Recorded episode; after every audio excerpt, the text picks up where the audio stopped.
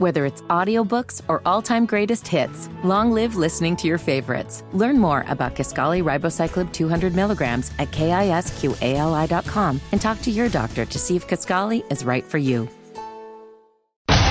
It's the sound you've waited months to hear. It's caused some of your greatest triumphs. DeBose makes the catch, dives ahead, easy in, the other side. And your biggest heartbreaks. For the first time in program history, Charlotte beats a Power Five opponent, Club Lit indeed. It's the option at Georgia Tech. It's Howard's Rock. The smoke in Miami. And every Saturday, you tap that sign. College football is here.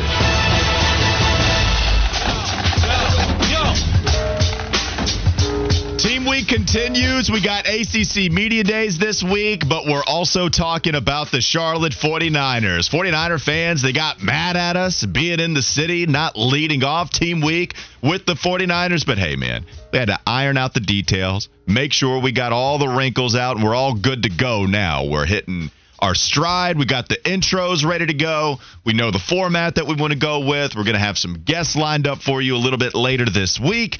So we're off and running with Team Week. My question first, though, for all the forty-niner fans that are listening, by the way, I wanted to know if it was okay to include the Club Lit sounder.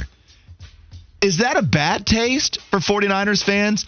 Or is that something we can embrace? Because it did put the school on the map for quite some time. It got Will Healy a lot of publicity.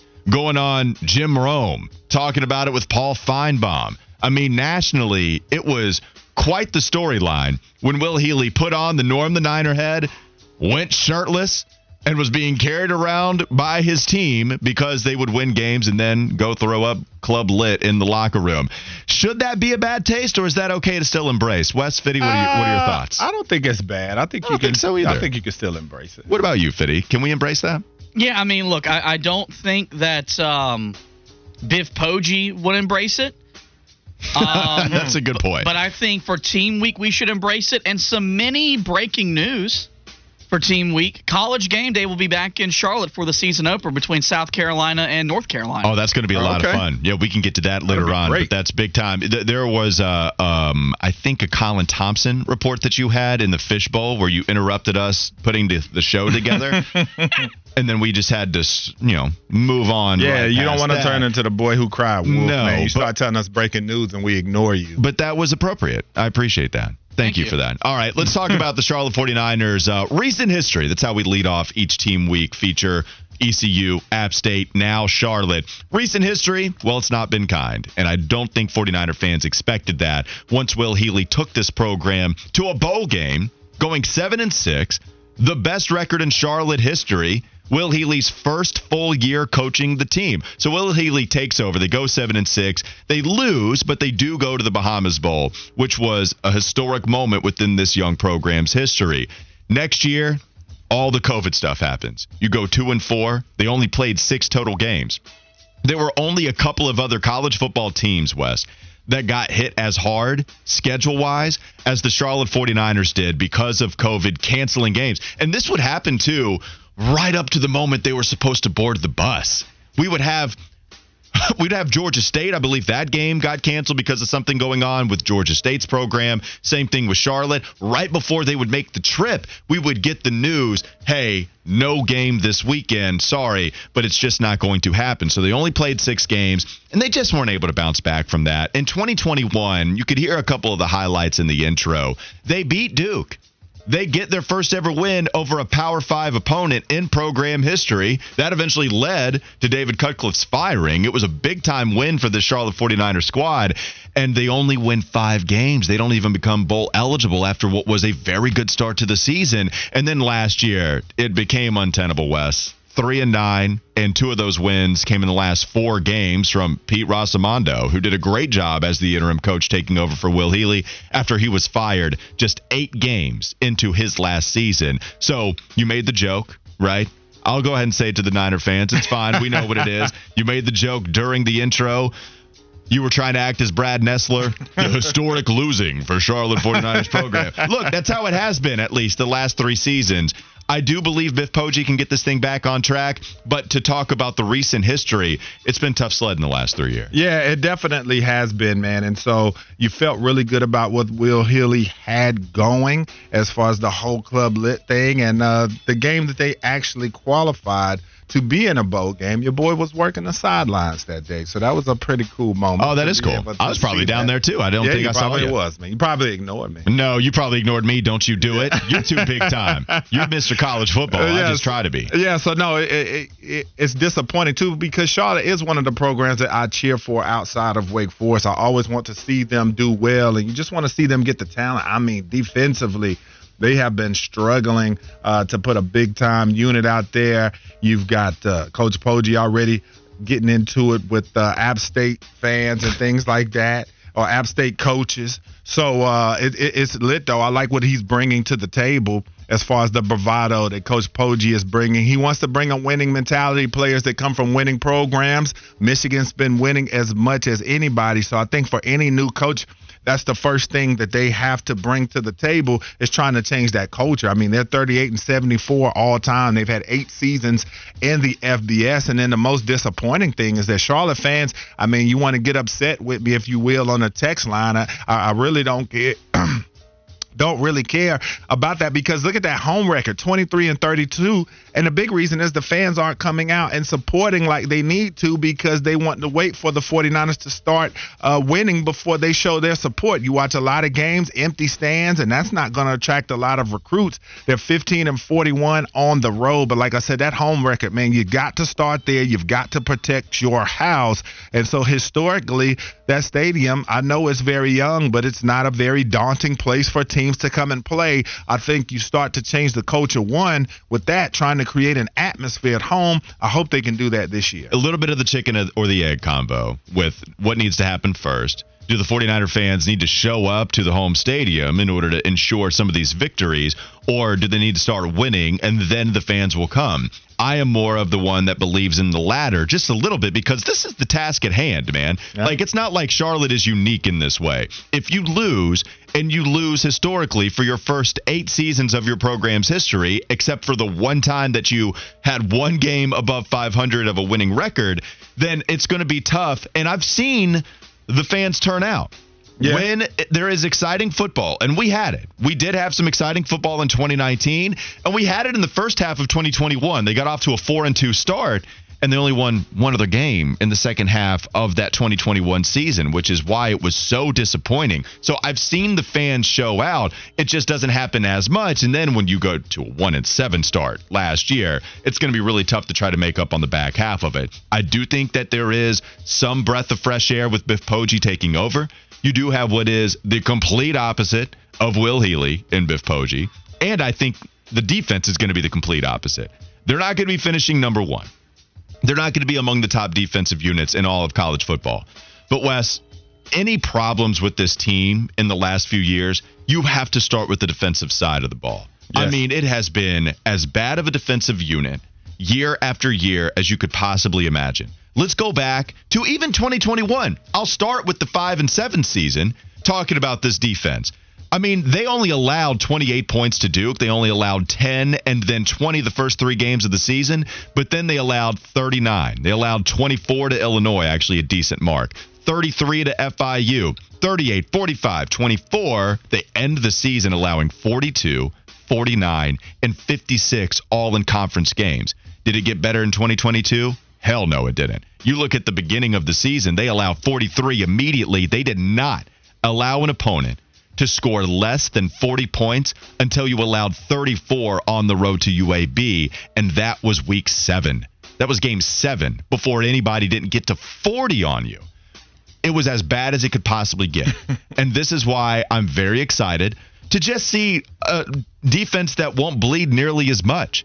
Biff Poggi coming over, controlling the football, not allowing the opposing offense to get in a rhythm, and allowing your defense to breathe a little bit. I think that's the biggest improvement we're going to see from a first-year head coach. Yeah, I think so. And so, and uh, let me correct, too. They, Charlotte 49ers in their program's history, they have thirty-nine wins and twenty-four at home. Uh, but regardless, like I said, it's going to start with the defense, as you said. That's why he wants to uh, keep it simple. You know what I'm saying? He wants to come out and run the football, get his quarterback, whoever that may be, acclimated to the offense, slow the game down just a little bit, or speed the game up, so to speak, by controlling the clock and defensively bringing in the size and bringing in guys that can really try to turn this thing around. Because defensively, man, when you look at this thing, you cannot get by putting up the numbers that they did, dead last. I mean, they almost, they gave up a forty burger pretty much every game. They averaged, so bad. They gave up thirty-nine point four points per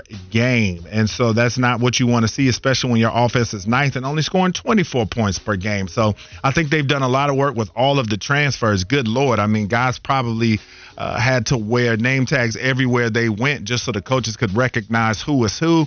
But this is how you start a program. This is how you change the culture. And he's definitely wanting to build this program on physicality. nine eighty number said, Charlotte alumni here, twenty eleven, crib, four years later. Appreciate you. Will Healy had everything going except play calling, recruiting, and discipline. All of Will Healy's success came from Lambert's recruits. The most disappointing thing about Healy was the recruiting, as he is supposed to be a player's coach. Biff has already turned that around. I've said it a million times. Could not be more of the truth right there. one hundred percent. Will Healy... he gave off an aura where you thought he was going to be getting talent in left and right, and it just didn't happen. And that was his calling card yep. when he came in. one hundred percent. I mean, you had guys that were transferring in. You had some talent. I mean, I think the best recruit he probably ever had as far as hindsight, as far as somebody really working out for him, was Elijah Spencer, who is now playing for Minnesota's football program, and he was very good. But you can't just hit on the one guy that turns out to be some kind of star.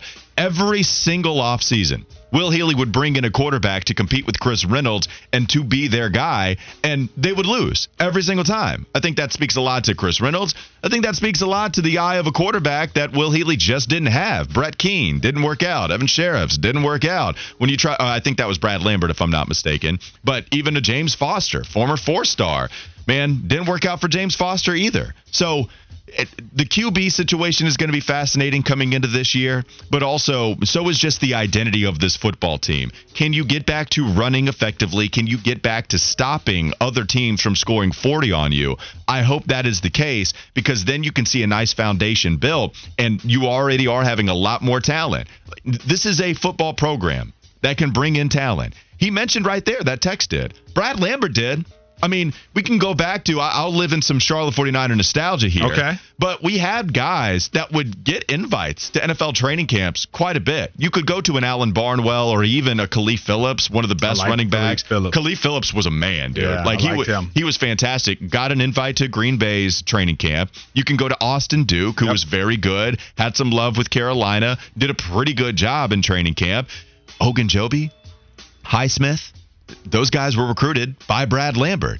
And so now I think when Biff Poggi comes back in, you can point to, it's not without precedent, right? That's the point I'm trying to make. You can get some really exciting guys in this program.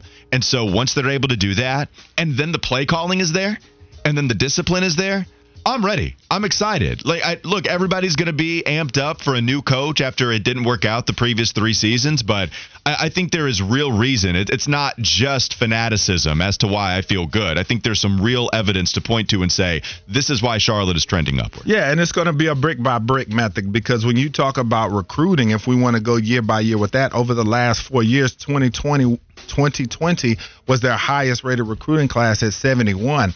Other than that, over the last four years, the highest rated class was one hundred eight or lower. That's according to twenty-four seven Sports. And so they've got to infuse some talent in there. And it's going to be, it's not going to be a quick, easy fix method for Coach Poggi, but he's done a good job so far uh, with the out with the old, in with the new approach. And it's just going to take year by year for them to build that talent back up, because it just doesn't look like there's a lot there. All right. I'm excited. Team Week, Charlotte forty-niners, it's off and rolling. We appreciate you listening. That was the recent history. We look ahead to the offensive unit tomorrow. Defensively, we'll take a look at this squad. We'll also sprinkle in some guests here and there. Should be a lot of fun talking about the Charlotte forty-niners all week long. Really, college football dominated this week. It's right up your alley, Wes. Yes, we got a lot of college football coming your way. It's about that time, baby. Let's talk about the professionals, though, coming up next, because Panthers training camp, it's going to be starting in just a couple of days. People reporting this weekend and tomorrow. The vets will come in. Let's break it down with the Carolina Panthers as well. Position group battles on the defensive side. What are the most intriguing? We'll get to that on Wes and Walker, Sports Radio ninety-two point seven W F N Z.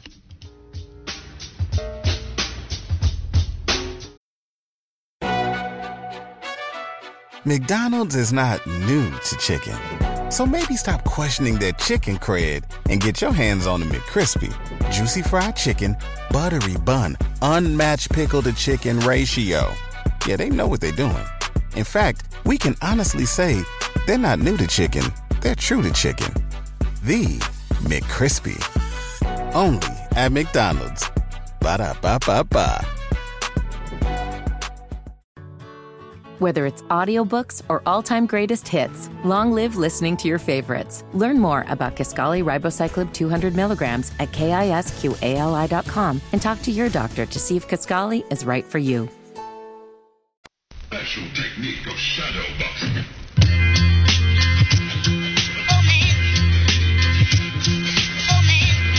When you gonna watch Wu-Tang, Walker? I need to. I know. There's a couple things that you put me on yeah, that I don't watch. I I'm, keep trying to tell you. But I'm I'm also trying to tell you that I just I don't invest as much as I should. Now the quarterback thing, I got on that right yeah. away. But you're such a hip hop head like me though. So I, it's like you would love it.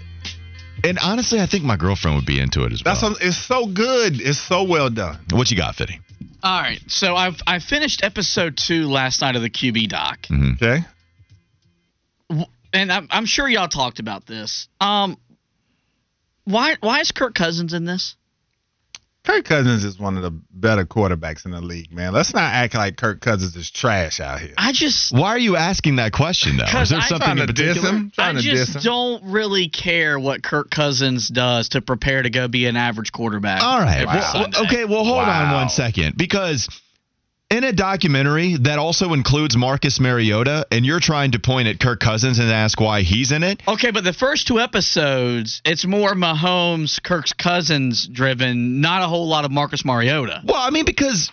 Because he's boring. What? What? Yeah. Mariota is the most boring quarterback in that series. And look, it's not like Kirk Cousins is a ball of intrigue. I'm not trying to say that. It depends what you're looking for. Like if you're a dad type or whatever, like it, it's interesting to see that. I, I think he provides entertainment in different ways. I think Peyton Manning and Omaha Productions did a great job of picking very different level Q Bs. You're talking about Patrick Mahomes, who is the best in the N F L.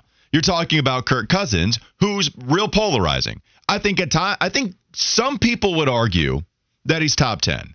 I would not. I would argue that he's more in that average to above average range. I think he's above average. I think he's above average.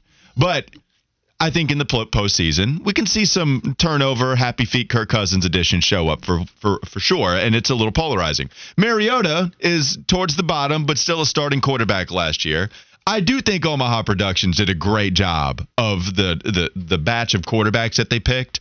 I, I thought it was just fine. You don't like that. You, you're mad at me now for saying Kirk Cousins yeah, is about I mean, that. I know he gets the rep about the primetime, which he debunked that in the show. I know the playoff wins might not necessarily be there, but to call him, I, I mean, the Wes, guy. Here's, here's what I want to know from you, though. What's because up? we oftentimes uh-huh. you will get mad at me and my disrespect for Q Bs. Uh-huh. I've got four off of the rip. uh-huh. Andy, Andy Dalton last year. Yeah. Kirk Cousins now, yeah. Derek Carr, yeah. Jared Goff. Yeah. Uh, you've got seventeen quarterbacks no, in your top ten. No, but some of these are contextual because me and you get into it about when we rate week to week them going into Panthers matchups. Oh, but for sure, you, you, acted like, you acted like I was dissing Andy now, Dalton. Now, Derek so Carr serious. was bad. You did diss Andy, you did diss Andy Dalton. But come on, Kirk Cousins. And since Jared he's Goff. Been, Yeah, you dissed Jared Goff. Too. Yeah, you oh did. yeah, that one was pretty yeah, bad. Yeah, you dissed Jared Goff. Because Goff was having for him his best season of his yeah. career. Right, right. That's exactly my point. Last year was the best season of his career, possibly, and it was still what? In top, I mean, and he had a pretty solid career, but he was really playing good football coming into that game, and you were like, eh, I'm not really worried about it. And I was like, uh, Walker, he's playing pretty good ball. Oh. And what did Carolina do? And J C Horn, who told us that gave up six us for ninety yards. No, I'm saying no, it, J C. Ask, ask, I'm no, going with what P F F had. No, I'm believing J C. J C only gave up one reception for twenty yards, and that was it. That's, That's what, what he said. But Kirk said. Cousins, since he's been in Minnesota alone, one hundred fifty-three touchdowns to fifty picks, sixty-seven percent completion percentage. Come on, man. Stop no, it. And Kirk Cousins, I think, was really good last year. one hundred quarterback rating in I, Minnesota, five seasons. I think Kirk Cousins was was good last year. I think that was actually one of his better seasons too. And you see him throw for over forty-five hundred yards. Yeah. I really like. He's what, got some better ones though. Um, well, in Washington he had the forty-nine hundred yard. In twenty twenty he, he went thirty-five thirteen. Yeah, I'm just talking about yardage. So I'm going with forty-five hundred yardage in twenty twenty-two and then forty-nine hundred with the Commanders the second to last season before eventually he moved on to Minnesota. But, yeah, I, I think he's an above-average quarterback. I think he's an above-average guy. I wouldn't call him top ten, but I would call him above average, and at times he plays above. Like, I think you can win a Super Bowl with him. I think the offensive line has to improve. I just don't know if you're winning a Super Bowl because of what he does on a consistent basis. But he can hurt you, no doubt about it. That's where I am with Kirk Cousins. Yeah, I mean, I think Kirk Cousins is a, a really, really good quarterback. So, I mean, the numbers bear it out. He's just got to get some more wins. He's one of those quarterbacks that wins are going to validate. He'll be one of those guys that if he gets to an N F C Championship Super Bowl setting, if he wins the Super Bowl especially, and people will go back and look at his numbers and be like, man, we were sleeping on Kirk Cousins. He was nice. I, I know, but that's why context does matter, okay, watching these games. Why are you mad? You've been shaking your head the whole Kirk Cousins conversation, Fiddy. Why are you shaking your head? You know that you know that football season is about to start. Because you just start getting dumb take after dumb take after dumb take. This seven oh four number says that Kirk Cousins, and this this this might derail the segment, is a better quarterback than Jake Delhomme. He is. There's no question about it. Bull what do you crap. mean? Look at the numbers. When did Jake Delhomme ever have seasons, seasons like this? I mean, come on now. It's a real he, different he era of football. Stop. He took an eleven and five team to the Super Bowl and went throw for throw. With with Tom Brady before John Casey forgot how to kick a the to, how to kick the ball off. Okay, but he, he took him to two N F C title games in what a four or five year span. They went to the playoffs three times in his career. Like he accomplished more in his postseasons than Kirk Cousins has ever dreamed of accomplishing. I like Jake Delhomme, but come on now, if you put Kirk Cousins on that Super Bowl team with Moose and all those guys, I think they win that game. Honestly, you know what though? You you, Kirk, you think Kirk Cousins? But Jake Delhomme played great. The Patriots. I'm saying that Jake Delhomme did really play good. I don't want to talk bad about Jake, though. But Kirk Cousins' overall totality of career, yes, he's got a career ninety-seven point eight quarterback rating. He's a career two hundred fifty-two touchdowns up against one hundred five interceptions and a career sixty-seven percent quarterback. Get out of here. Okay, so let me ask you this. Big game on the line. You're in prime time. Do you want Kirk Cousins as your quarterback? Well, Kirk Cousins as – Or do you as want Jake Delhomme? I'm taking Kirk Cousins, bro. How? Like how? But Kirk Cousins debunk, debunks the whole primetime thing in the show. You'll see that. He'll show you all the games he's won in primetime. Okay, so you think Kirk Cousins goes to Philadelphia and beats that Eagles team on the road? You think Kirk Cousins goes into Soldier Field but who, and does who what's... could beat the Eagles last year on no, the I'm road? I'm talking about when with, with what Jake did on the Super Bowl run when they went to when they went to Philadelphia and won. Does, does, yeah, does, does, does that Kirk team Cousins was loaded. Win that game? Yeah, that team was loaded. Kirk Cousins is the thing about Kirk Cousins' game, he is super accurate. And then with that Carolina team, when you're talking Moose and Steve Smith and Steven Davis is a support in the run game with that O-line and that defense, yes, a thousand times yes. Kirk Cousins is nasty. Um, I well, nasty, this is right. Like, nasty is a little too much for me. Oh, my God. Kirk Cousins is better than Jake Delhomme, I think, overall. Jake Delhomme played in a different era. Pretty tough to compare because we know what John Fox and the Carolina Panthers wanted to do on that Super Bowl run. It's hand the ball off to Steven Davis and Deshaun Foster and allow Jake Delhomme to eat off of that by throwing to Steve Smith and Moose and Muhammad. And then you look at the totality of their careers. Cousins going to have by far and away the better career. I love what Jake Delhomme did for this Panthers team. In a big game, I actually don't think that's a crazy combo. Like Jake Delhomme, especially, I don't either. especially in that postseason run, he mm-hmm. was balling. The primetime stuff, it's real. I know what he said on on the quarterback documentary, mm-hmm. but from what I'm looking up right now, I'm looking at an article that was posted in twenty twenty-two, so I don't know what he did this past season. It was early on last year, but he began his N F L career oh and nine on Monday Night Football. oh and nine, not one win to start his career. But that's not all Seriously? his fault.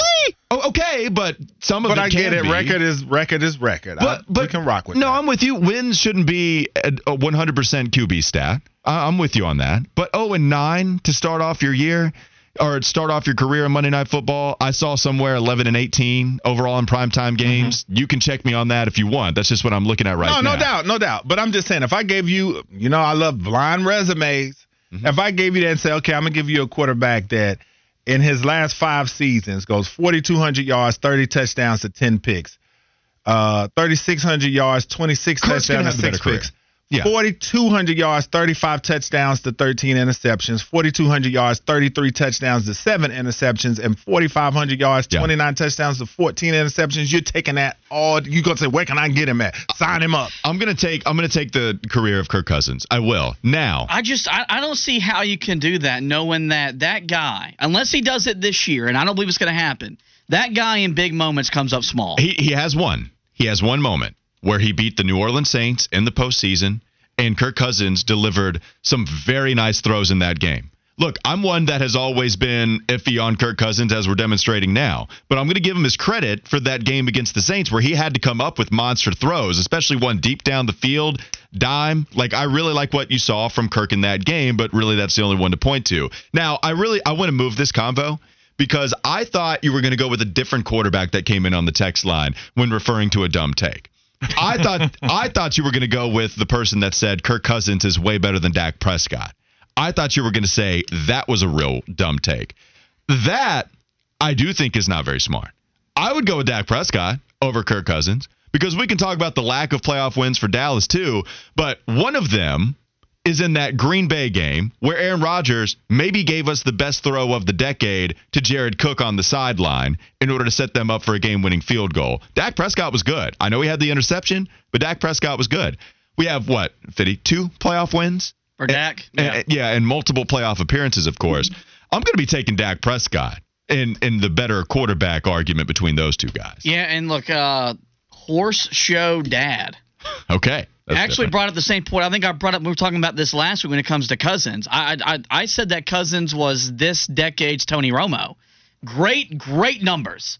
He's going to give you production left and right. Now, granted, he's got a lot of skill position talent around him to put up these great numbers. But when you need him to go win games and stuff like that, I don't think he's the guy that's going to do that. Um, and when it, when it comes to Dak, that one's... I, I I think I'm with you. I think I take Dak Prescott because he was down twenty-one to three to Aaron Rodgers, led the ferocious comeback. They went toe-to-toe with the Rams on the road the year that the Rams went to the Super Bowl. Like, Dak hasn't come up as small in the big moments as Kirk Cousins has. I I mean, I did not I did not mean to derail the segment, but there's no, no way. Great. I, you you warned us that you were going to, there, though. There's no way I look at what Kirk Cousins has done in the playoffs and said, you know what, I'd rather have that guy quarterbacking my team than Jake Delhomme. He had a good year last year, though. I'll give him that. And, Very and he Jared lost Goff at home to Daniel freaking Jones. Yeah, it was Daniel bad. Jones. But that's what I'm saying. But you act like that's all his fault, though. Like, it's, it's not. It's, the Giants' it's, defense well, was high. Well, what you see with this Q B documentary is Kirk Cousins clearly hurting very badly. Uh, look, it wasn't an excuse for Pat Mahomes. Pat Mahomes is also the best quarterback to maybe have ever done it when his career is said and done. Mini goat. But in this documentary, Wes, you can attest to this as well. Kirk Cousins is out there hurting bad. Yeah. Every single game, as soon as he suffers that rib injury. And dropping dime. Uh, yeah, and he was playing well. Well, and but I will say this, too. We can go to, what was it, the Buffalo Bills game, mm-hmm. where he just throws it up, and yeah. Justin Jefferson does the Justin Jefferson thing, and Kirk Cousins, that will count as a point towards him in the completion percentage. But that completion percentage belongs solely to Justin Jefferson. Yeah, and in that Giants game, he completed seventy-nine percent of his passes, two hundred seventy-three yards, and two touchdowns. But it's his fault they lost, though, right? thirty-one yeah, Kirk- or thirty-nine? I, no, Come I don't. On now. Are you going to go with that? I can't. On in the building now. I, I need. I need to get my Vikings schedule if yeah, you're going to go game for game. Come holler at me. No, I'm talking about the playoff game. I'm talking about the playoff game. He was thirty-one to thirty-nine, two seventy-three and two touchdowns. Well, I mean, yeah, I mean, but well, it's his fault. It works. You know how it works in the N F L. When when you when you win, you get all the praise. Yeah, but let's when not you fall lose, into. You, you but, know, you get all the blame. But let's not fall into that simple trap, though. Like I said, he played well enough for them to win the game. Maybe should he have thrown a third touchdown to get him a win? Sure. But he played fairly flawless. Also, in that, well, that's in that Q B doc though. Kirk Cousins shows how he missed a play.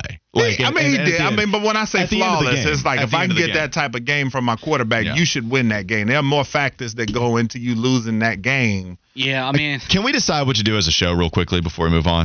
Because I was we, trying to get to these position I know, battles. I know, but, my bad, guys. But, but, my well, bad. It's okay. And no, I know, it's great. Well, I love it. Wes has a strong sense too to defend Kirk and some of these quarterbacks that he gets frustrated with me calling average or slightly above average. Yeah, and then he needs to say, "Hey, it's not Kirk's fault." Can we give them one important position battle? Let's go rapid fire, and then maybe touch on it a little bit more as the show goes on. Okay. Give me one important position battle defensively, so we can please the tees, as they say in That's the industry. Right. Give me an important position battle on the defensive side that you're most intrigued by. Uh, definitely nose tackle, because that's going to be such a huge position in that three four base defense. The favorite they're listing, Marquand McCall, but then they've got Bravian Roy and John yeah. P- Penasini uh, also in there as well. But McCall's got that great size, six three, three hundred forty-five pounds. That's going to be a key guy in that defense to keep Shaq and especially Frankie Louvu, who's playing a little bit out of position. Keep those guys clean so they can be uh, disruptive, man. So that's what I'd like to see, because that's going to be a key position that's not going to always show up in the stats. Yeah, you're looking at the defensive tackle position. I'm kind of looking that at uh, at that as well, because we've talked a lot about opposite Brian Burns stuff. So we know Derek Brown is going to be your number one defensive tackle, moving on, you know, the defensive line a little bit with the side man. Yeah, he's front. A defensive end now. Yeah, uh, Shy Tuttle, Deshaun Williams. I mean, who is is Shy Tuttle your for sure next guy up? I would think so. Yeah. But Deshaun Williams also has the familiarity with Averro no and, doubt. No and doubt. is good. Lots is, of advantages. So I, I think that might be interesting to see the Shy Tuttle, Deshaun Williams combo, to see just how many snaps each of those guys share starting. Who's going to have the higher share at the end of the season? Mm-hmm. I'd still say Tuttle, but it, it'll be interesting to see just uh, what kind of situations those guys are on the um, in the starting line. Yeah. And so uh, also, Fiddy, did you have any position battles or? Let's just what, go to a flash. Go go to the defensive defensive line position battle. You're just going to go opposite Brian Burns. Like that's that's the main takeaway. Yeah, I'm still thinking about you know who I'd pick between Cousins and Delhomme. And all right, well let's hear uh, this uh, second flash of the day. Fiddy.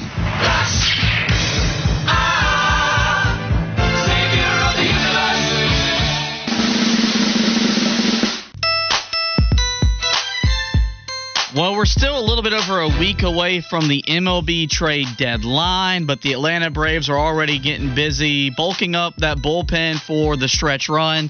They acquired relievers Pierce Johnson and Taylor Hearn in separate trades.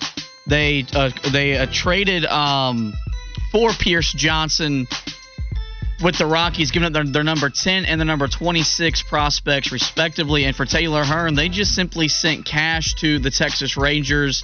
That's the third bullpen arm they've acquired since Sunday. They picked up a guy off of waivers from Tampa Bay. So we're officially eight days away from the M L B trade deadline as a show, because I know we had some fun with this during the N B A trade deadline.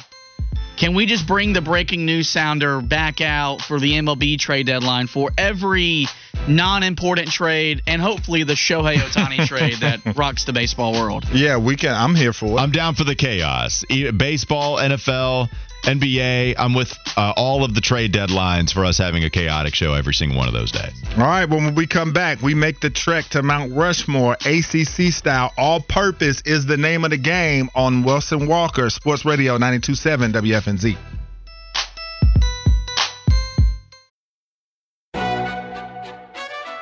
McDonald's is not new to chicken, so maybe stop questioning their chicken cred and get your hands on the McCrispy. Juicy fried chicken, buttery bun, unmatched pickle to chicken ratio. Yeah, they know what they're doing. In fact, we can honestly say they're not new to chicken. They're true to chicken. The McCrispy. Only at McDonald's. Ba-da-ba-ba-ba. Life is so much more than a diagnosis. It's about sharing time with those you love, hanging with friends who lift you up, and experiencing all those moments that bring you joy. All hits, no skips. Learn more about Kisqali Ribocyclib two hundred milligrams at kisqali dot com and talk to your doctor to see if Kisqali is right for you. So long live singing to the oldies, jamming out to something new, and everything in between.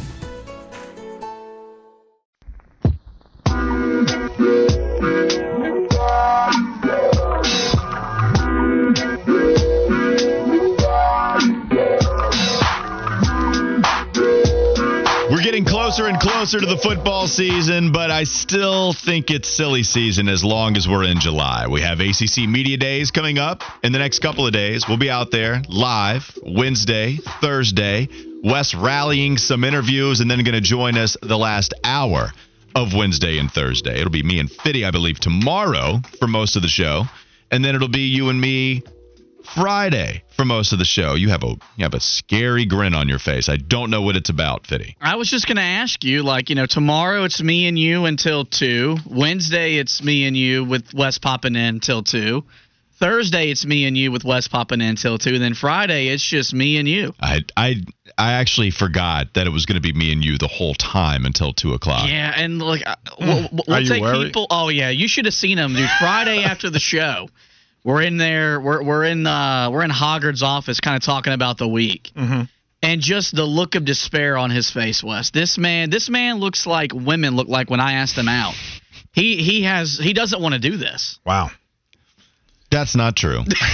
I know he he lays it on thick, just like he told you about the shoes. I knew he was gonna think some type of way though when we talked about possibly having somebody else help us out at Media Days on Wednesday and Thursday. Hey baby, I don't need no help. I'm good. You didn't say it then, but I know in your brain as we were talking about it, he's thinking, man, we don't need anybody. It yep. could just be me. Yep. It'd be me and Fiddy.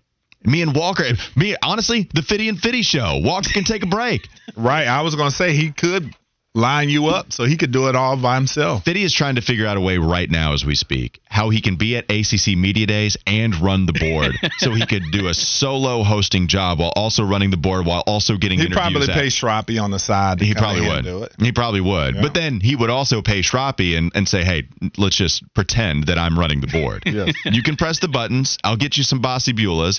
And then also you'll just give me all the credit. That's mm-hmm. just how it'll roll. That's exactly what he would do. I stand by it.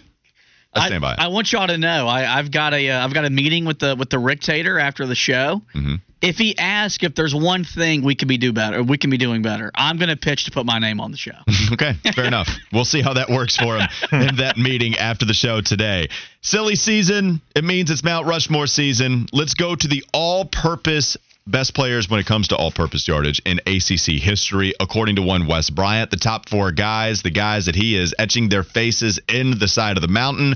Number one, Wes, who do you got for us? All right, well, first off, you know, I always plug that you, you can watch all of this on the A C C Digital Network, YouTube, Facebook, Instagram, all these places. We've got great content for you, and we do some cool videos as well. You can check it out on my Instagram, Wes Bryant underscore seventy-two, and at the A C C D N on Instagram to check out some of these cool highlights of these guys, because we start with Leon Johnson from North Carolina, and I say in the video, Whoa. popular rap jersey in the nineties. Okay, a lot of people were rocking the twelve. Second team A C C all-time team member, according to E S P N. His five thousand eight hundred twenty-eight all-purpose yards. Third all-time in A C C lore. We also did a cool video. We had a video of uh, unsung heroes that we did a series about on the A C C D N, and you can see some cool guys there. Leon Johnson was one of those. Uh, you talk about James Davis from Clemson. So we definitely bring you all the A C C content and nostalgia, and his fifty total touchdowns still to this day are a U N C record. All right, Leon Johnson. Who else did we have recognized from the North Carolina offensive family? Because there's a lot of running backs we went over. Over on the running back Mount Rushmore. Mm-hmm, mm-hmm. Um, we know, I mean, we've talked to Kelvin Bryant before, Natron Means, we were talking about a lot of those guys. But is Leon Bernard. Johnson the first one to make any of these lists? Uh, yes. And we had a problem with Choo Choo Justice not yeah. making the list. I remember well, that. Well, Fiddy came through and cleaned that up. He said because yeah. they weren't in the A C C. That's right. That's right. So Leon Johnson on there. I like it. Love seeing a Carolina back because you've had actually a pretty extensive history at that position. Next one, Wes, who you got? Well, we've got the man. The guy that I call the Southern Reggie Bush during his time at Clemson, C J Spiller. two thousand twenty-one College Football Hall of Fame inductee, first-team A C C all-time team member, according to E S P N, and his seven thousand five hundred eighty-eight all-purpose yards are an A C C record and one of the greatest marks in college football history as well when you talk about all-purpose yards. I'm trying to think if you got more defensive over Kirk Cousins or C J. Spiller when I tried to roll through. What was the time? I was going through and yeah, mentioning you were going stats, through something. And I said C J. Spiller, and I, I don't even think I said anything degrading about him. You didn't. You I just, just moved didn't on. Put the proper. It was the way you said it. Yeah, you just didn't put the proper billing on the Southern Reggie Bush. It was. I, I moved right along. I didn't give him his day in the sunlight, and you said, hold on, hold on, hold on. I mean, yeah. The whole show, we had to press the brakes and And talk about C J. Spiller. I will say he was he was excited, unbelievable. But I mean, but better than Travis Etienne? No, no, no, no, no. Come on now, Travis okay. Etienne. I mean, as far as just a pure running back, no, man. But just all-purpose electricity. But that's my question. Even okay, so all-purpose. We're talking eye tests as far as the because the, the highlights. That's not close. The yeah. highlights. C J. Spiller got him. C J. Spiller's highlights are ridiculous. The Georgia Tech run when he yeah. juked three guys in the open field. You talking about, oh, God. How did many? You think he was going to be a beast in the N F L? Yes, I did. I thought that C J. Spiller was going to be the man. I and, thought he was going to be really good. I mean, honestly, in uh, Southern Reggie Bush in more ways than one because solid N F L career, probably yeah. a, a little more to be desired, yes, but didn't definitely. deliver on any of that. So, sure. yeah. All right, I like the list so far. Leon Johnson, C J. Spiller. Who are the next two? All right, so next up, we've got from Duke University, Jamison Crowder. Okay. two thousand eleven and two thousand fourteen. His career, five thousand five hundred seventy-five all-purpose yards, a fifth all-time in the A C C. He was a two-time first-team All-A C C selection at two different spots, whether you talk about wide receiver or as a return specialist.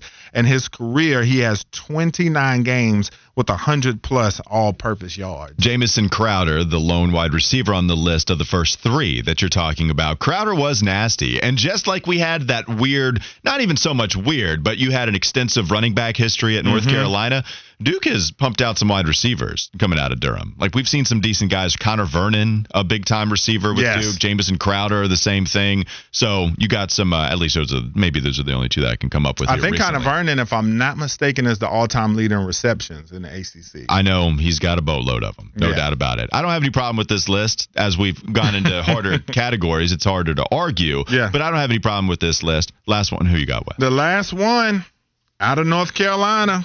Ryan Switzer. Ah, we got it on the text line. I had to go with Switzer. He's a first-team A C C all-time team member, according to E S P N. Uh, his career, he is the U N C record holder in receptions and receiving yards, and his seven punt return touchdowns are tied for third all-time in the history of the N C double A. All right, so some names that I'm trying to think of. That I'm trying to pull up in just different punt return yardage, kick return yardage, just to see who might be up there. Eddie Royal has the most punt return yards in A C C history. Mm-hmm. So interesting name there. Ryan Switzer is number seven on that list. Peter Warrick not here. Mm-hmm. Does Peter Warrick need to be in the all-purpose Mount Rushmore? Uh, Peter Warrick definitely was phenomenal, but uh, you know he already had made the wide receivers list. But then when you talk about these guys all-time, uh, all-purpose yardage, he's he's not in the class with a lot of these guys. Okay, so as far uh, as just the sheer statistics, but when you talk highlights, excitement, what he brought to the table, yeah, he's definitely one of the greatest. Like I said, and for those of you Florida State fans that want to jump on the text line and act a fool, Peter Warrick is my all-time favorite college football player, so let's pump the brakes. I, I think Eddie Royal, by the way, probably had that just for a season, if I'm not mistaken. Mm-hmm. But, yes, Eddie Royal still was up there, was very good. Uh, T J. Graham has the most kick return yards for any A C C player in his career, mm-hmm. which is a name that I completely forgot about. Also, man, how about Brandon Tate? Brandon Tate was, was a nice. lot was a lot of fun. I remember Kirk Herbstreit having him as a dark horse Heisman candidate at the beginning of the season. Did not come close to winning it, but Brandon Tate was still very nice and also decent N F L career. Oh yeah, he did. Oh yeah, he won the Heisman.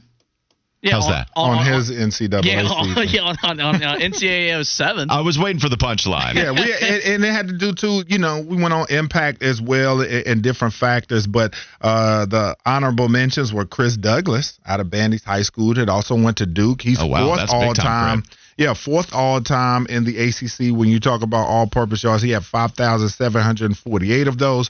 Torrey Smith from Maryland had two thousand plus receiving and return yards for his career. And then Duke Johnson out of Miami had five thousand five hundred twenty-six all-purpose yards. That's seventh all-time in the history of the league. Oh, uh, we also have a really good one. Moose wrote in Devin Hester. But okay, see, this is the thing. When I first came up with this video, I thought Devin Hester was a shoe-in. But then when you go look at Devin Hester's numbers, uh, he, he doesn't stack up. Like, as far as excitement level, the returns and stuff like that, it's no question about it. But when you go look at his numbers compared to everybody else, it is not even close. Okay. Uh, yeah, I was surprised, too. I was like, wait, no, they were in the A C C then. I was trying to think, but yeah, Devin Hester is a surprising one. But you did all the research. I have not. So I can't really fight you on any of these. It's a yeah, I mean, you look at a punt and kick returns. He has six hundred thirty-eight career yards, uh, you know, punt returns, over one thousand in kick returns.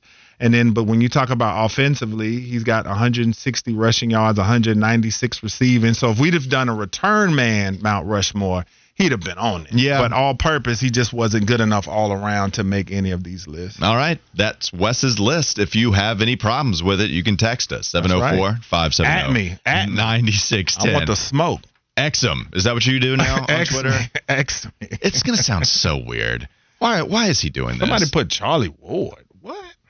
Yeah, not all purpose. purpose. Not all purpose. All right, one more hour to go. Let's move on to the N B A discussion. The N B A approved the official sale of the Charlotte Hornets. How ready is this fan base to move on to a different regime? We'll get to that coming up next on Wes and Walker, Sports Radio ninety-two point seven W F N Z.